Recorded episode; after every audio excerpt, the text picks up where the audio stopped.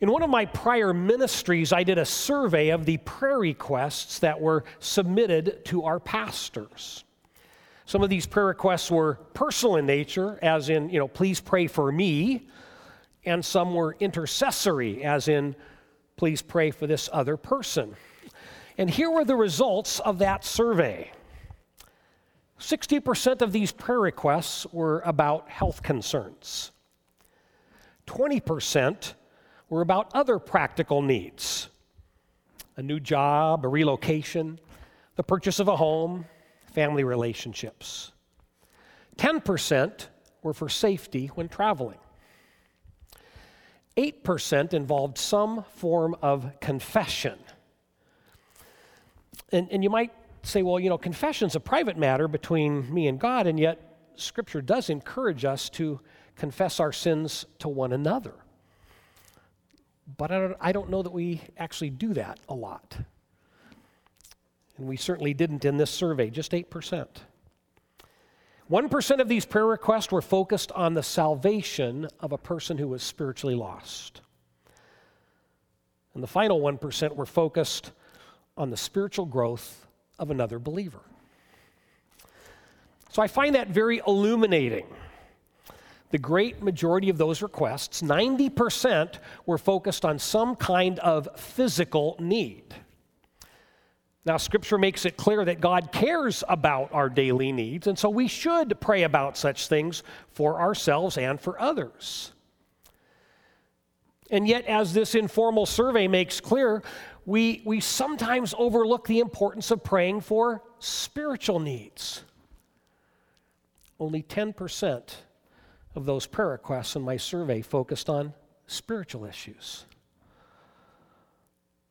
And I think that's a huge oversight because Scripture plainly tells us that God cares far more about our spiritual condition than our physical condition. After all, Jesus died for our sins, not for our health.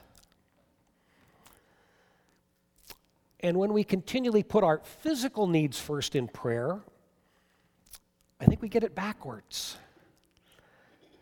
More than anything, our loving Father wants to see you and I spiritually flourish. Because when we spiritually flourish, it will help us keep the physical part of life and our daily needs in proper perspective. And so I am convinced that God wants us to make spiritual concerns and spiritual issues the biggest priority when we pray. And not just when we pray for ourselves, but when we pray for other people. So I find myself wondering how might your prayers and mine be different if we prayed for the spiritual vitality of other believers?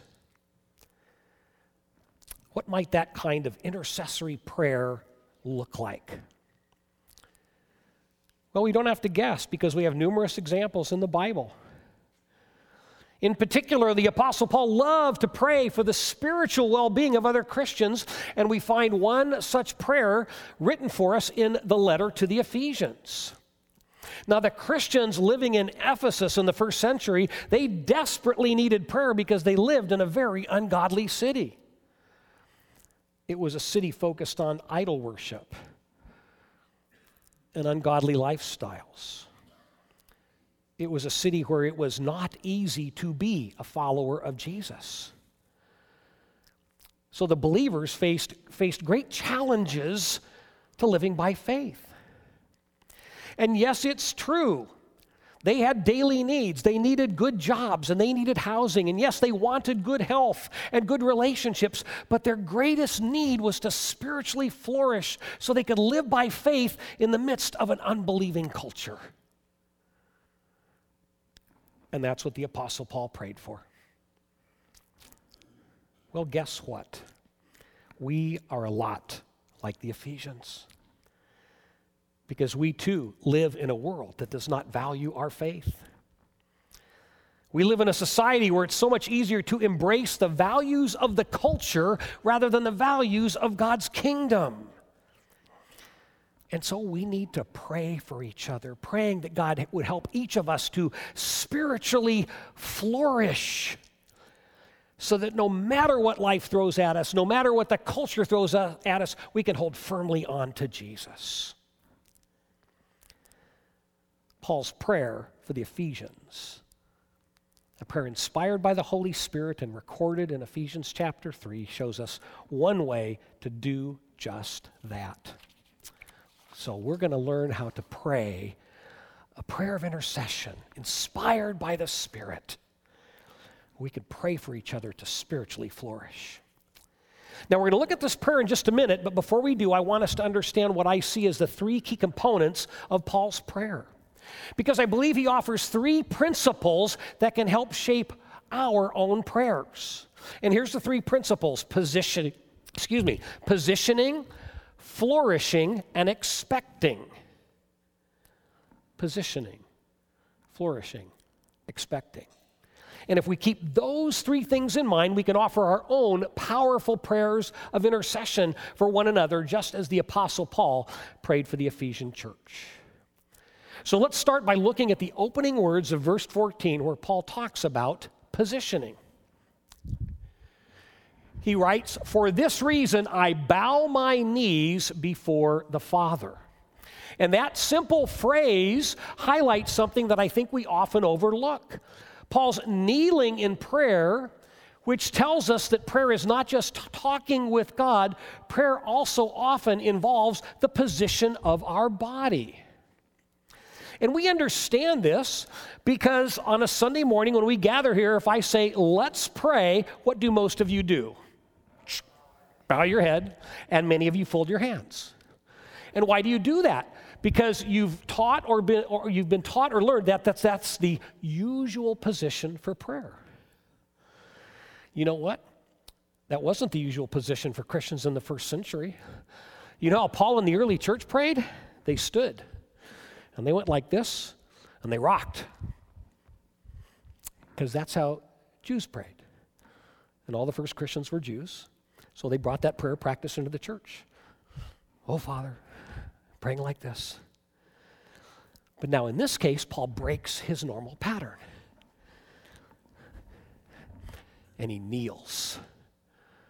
Paul changes his position. Little side note for those of you that think about logistics, you think, okay, he's kneeling, and how's he going to write this prayer down? Remember, Paul dictates his letters.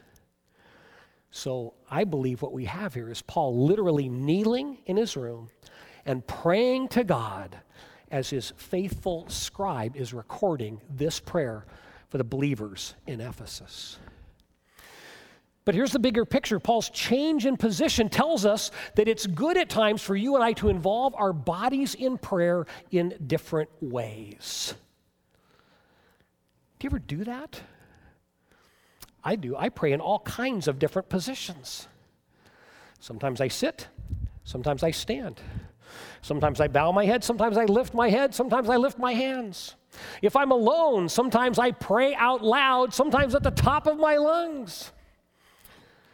Sometimes I take prayer walks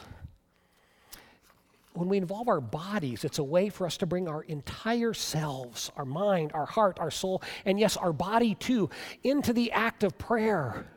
And what Paul is modeling for us is that by changing position for a particular prayer, it's a way to emphasize to ourselves and to God hey, this prayer is different. I'm changing position to emphasize to me and to you, Lord, that this prayer is special. And so, what's Paul doing here? He's kneeling because it's a position of great humility. He is approaching God humbly and making a very special request. And what is it that's so special about this particular prayer? He's praying for the church. And in particular, what he's praying for is to see believers spiritually flourishing. Let's take a look. For this reason, I bow my knees before the Father, from whom every family in heaven and on earth is named, that according to the riches of his glory, he may grant you to be strengthened with power through his Spirit in your inner being, so that Christ may dwell in your hearts through faith that you, being rooted and grounded in love, may have strength to comprehend with all the saints what is the breadth and length and height and depth, and to know the love of Christ that surpasses knowledge, that you may be filled with all the fullness of God. My goodness, does he pack a lot into that little prayer. But, but let me give you a little context here when Paul says, for this reason, he's telling us that this prayer is flowing out of everything he's written so far in Ephesians. And what he's primarily focused on are the incredible spiritual riches that God has given to believers, that we get to experience through Jesus, and the amazing unity that God has established between Jews and Gentiles, non Jews. Paul is in awe of the fact that God has broken down ages old ethnic and spiritual barriers to unite all people through Jesus Christ. And that's why a Jewish Christian like Paul can be a spiritual brother to the Greek Christians of Ephesus. Now, now, in our day, I think we're pretty used to thinking of the church as a cross cultural community because of our investment in, in missions around the world. But for the very first Christians, this was culture transforming stuff. It was new, it was different, it was groundbreaking. And Paul is so overwhelmed by the way Jesus brings diverse groups of people together that it drives him to his knees in prayer. And he passionately intercedes for this diverse group that God has formed into a family. He's praying for the family of God. And yet, if you were paying attention, Paul's words about family in verse 15 really don't make immediate sense. He, he, we might even find ourselves asking, how does every family get its name from God? Well, well, they don't. My family's not named for God, and neither is yours. Paul's not literally referring to every human family that ever lived. He's simply saying that all believers, those now living and those already in heaven, are united as a family through Jesus. So, as Paul prays for the believers in Ephesus, he wants them to realize that they are just one part of God's global and eternal family. And it's good for us to remember that as well. Thurston Christian Church, we're a family. And we're one part of a worldwide, transcultural, transnational family that's united through Jesus Christ. We all bear his name. And that's what brings us together and breaks down barriers. Here's where it gets very interesting. As we look at the rest of Paul's prayer, we need to notice something significant. Nowhere in this prayer does Paul mention a physical need. Doesn't mention the kind of stuff we usually pray about. Instead, he asks God to help these believers spiritually flourish because that's their greatest need. And so, for example, he prays for the Holy Spirit to strengthen their inner being, which refers to their conscience and their will. And oh, do they need to be strengthened in their conscience and their will because they live in a city full of temptation. The temptation to engage in ungodly sexual behavior, the temptation to drink to excess, the temptation to worship idols because that's what you do in that culture. And of course, people want to fit in with their neighbors. We know what those temptations are like, don't we? We know what it's like to be tempted to, to fit in and to follow the culture, to go along to get along. And we find ourselves engaging in inappropriate behavior. All of these temptations lure us away from God. And then, in addition to overt temptation, we also face the more subtle problem of benign indifference. That's when we let our busyness distract us from God. If we're not careful, it can be really easy to find ourselves in a place where we're not actively sinning, we're just neglecting to maintain our spiritual lifeline with Jesus. Paul obviously doesn't want any of that to happen to his brothers and sisters in Ephesus, so he prays for them to be spiritually strong, to have a strong conscience, a strong will, a strong faith, and to be full of love. He prays for them to embrace the fullness of God's love because love actually surpasses knowledge, as Paul says in verse 19. Now, why does Paul emphasize love over knowledge? It's because in the Greek culture of Ephesus, knowledge is king. Ephesian citizens love knowledge more than they love love. And so, when people out of that culture become followers of Jesus, they need to be very careful that their love of knowledge doesn't overrule their love of love. Now, now, Paul himself is a great scholar, so he's not denying the value of knowledge. He just knows that knowledge by itself does not unite people. And in fact, in certain cases, knowledge even becomes a weapon of the prideful. And I had a vivid example of this once in a church where I previously served. Two of the most biblically knowledgeable people in that congregation were two of the most divisive people. And that's because they were so full of pride about all of their Bible knowledge. They looked down on others who didn't have their knowledge and their education, who didn't know what they knew and they were harshly critical of people who disagreed with them because obviously those people were ignorant and uninformed. Those two individuals caused a lot of relational conflict because they loved knowledge more than they loved to love.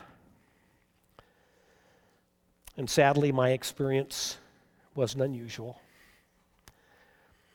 I've consulted with a lot of churches over the years, and I can point to congregation after congregation where people are united in knowledge because they agree on core doctrine, and yet they have torn each other apart over other issues because they have not learned to love how to love. And because of their culture in which they live, the Ephesians are prone to that problem. And that's why Paul prays for them to be overwhelmed by God's love. And if they learn to radiate the love of God, oh, then, then they will spiritually flourish. Then they'll be led by the Holy Spirit. They will be transformed. And the same is true for us. You see, when we're full of love and led by the Spirit, we're so much likely, so much more likely to look at life through the eyes of Jesus. And then this brings us back full circle to physical needs because if we're spiritually flourishing, when we do pray for practical needs, we just might pray about them differently because we've been changed by the love in our hearts and by the leadership of the Spirit. And here's some examples. If, if, I'm in a broken relationship, my normal tendency might be to pray, be to pray, Lord, would you fix them? But if I'm full of love, if I'm being led by the Spirit, if I'm spiritually flourishing, I just might pray and say, God, can you show me if I need to change? If I'm living paycheck to paycheck and struggling financially, I normally might be tempted to pray, say, God, please give me more. But if I'm being led by the Spirit, I might pray this way Father, until such time as you might bless me with more, please help me to be a better steward of what I have now. If I have a physical need, an urgent, severe physical need, I might pray this way Lord, heal me, heal me. I want to be well. But if I'm led by the Spirit, I might pray this way Father, I earnestly desire to be healed. But whatever happens, help me to hold on to you and to trust you. And let me lead you through this process. And along the way, as I deal with my own physical battles, please help me to take my eyes off myself and be aware of the people around me. And perhaps could I have the opportunity to be the light of Jesus Christ to the doctors and nurses that I come in contact with.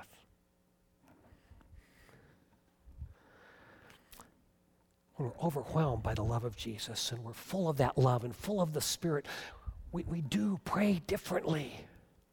And if we're praying differently for ourselves, then the Holy Spirit can show us how to pray differently for others as well. Here's the bottom line of this prayer. More than anything, the Apostle Paul wants to see followers of Jesus spiritually flourishing, and that's why he prays the way he does. But there's another interesting part to this prayer. You see, see, we can't just pray this way and then get up and leave our prayer times and, and go about our normal routines as if nothing has changed. And, and I think sometimes how we behave is if we're kind of taking our prayers for granted. That we pray and we may pray diligently and passionately, but we don't live with a sense of expectation. But when we're strengthened by the Holy Spirit and led by the Holy Spirit, and we pray these kinds of prayers, then I think we're going to be looking around to see where God is at work, and we will be expecting God to do incredible things. Things beyond what we could ask or even imagine. And Paul closes his prayer with this thought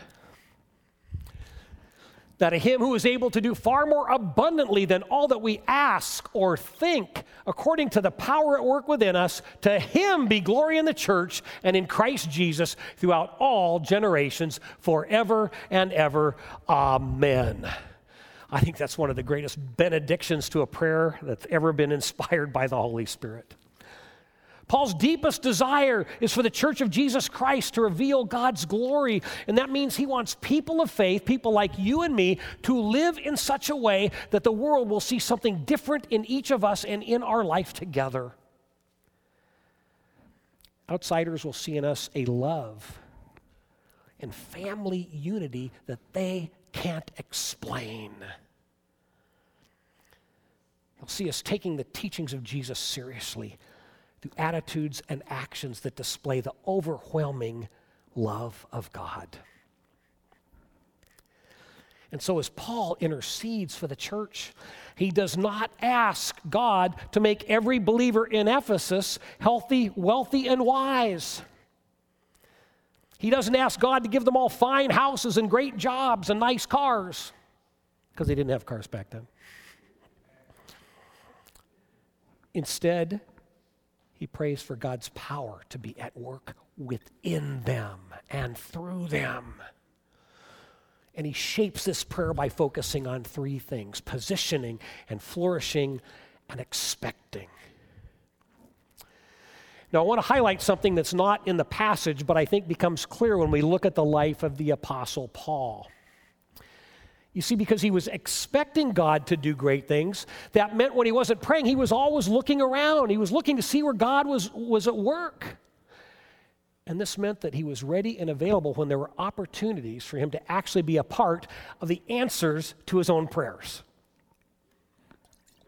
For example, the Ephesians needed to learn how to live out the love of God in daily life. Well, Paul didn't just write this letter and offer this prayer and say, Good luck, you're on your own. He actually went to Ephesus.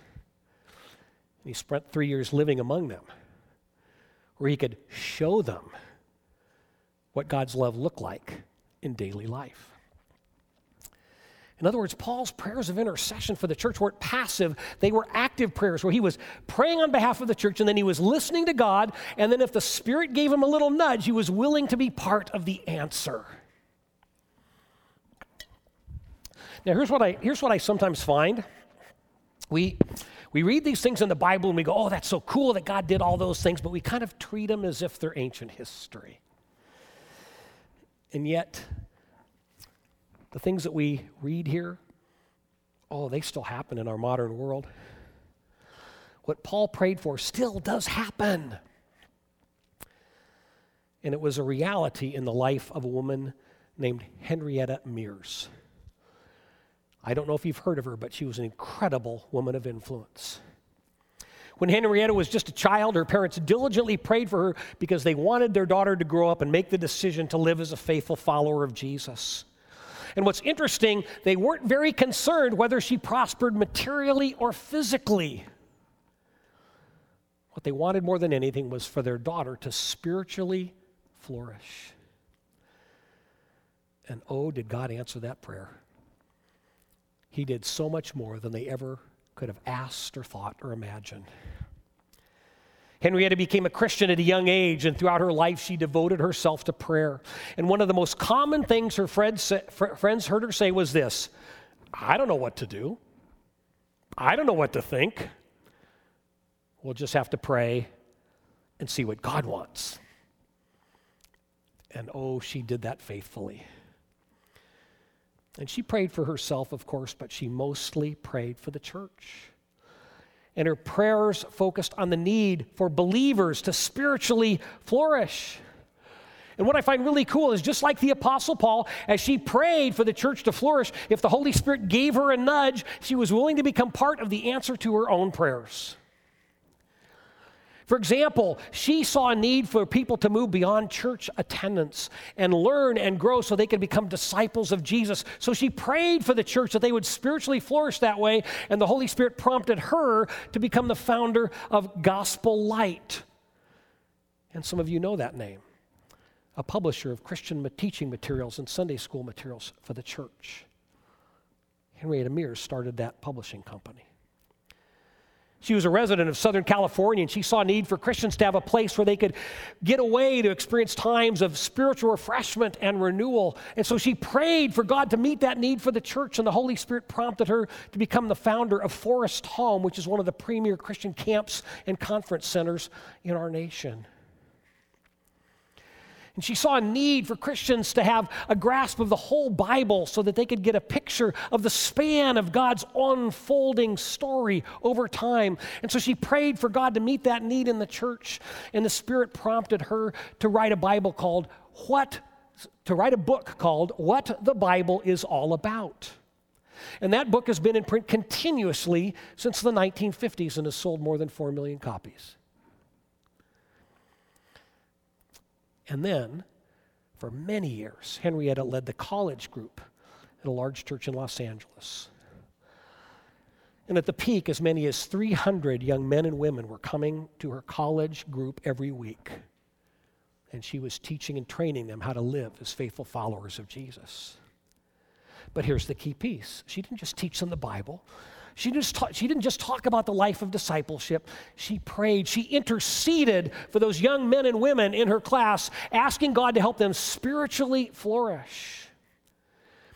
And as a result of her teaching and her intercessory prayers, hundreds of those college students went on to live lives of spiritual significance in business, in education, in medicine, in missions, in ministry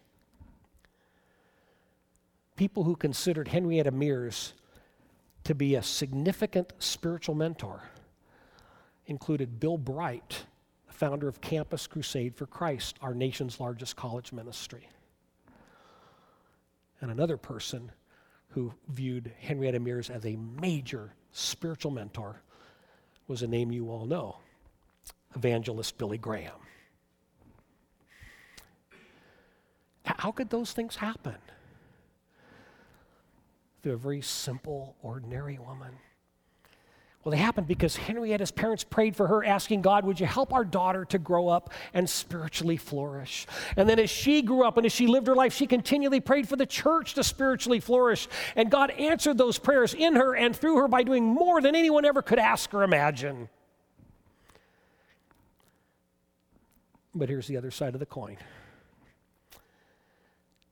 God did not always help Henrietta physically flourish. She battled muscular rheumatism as a child, and it was pretty debilitating. And she had extremely poor eyesight throughout her life. At one point, her doctors even thought she might go blind. Thankfully, she didn't, but she never saw well. And I see her story as a powerful reminder of the Heavenly Father's priorities for His children. More than anything, He wants us to spiritually flourish, way more than physically flourish.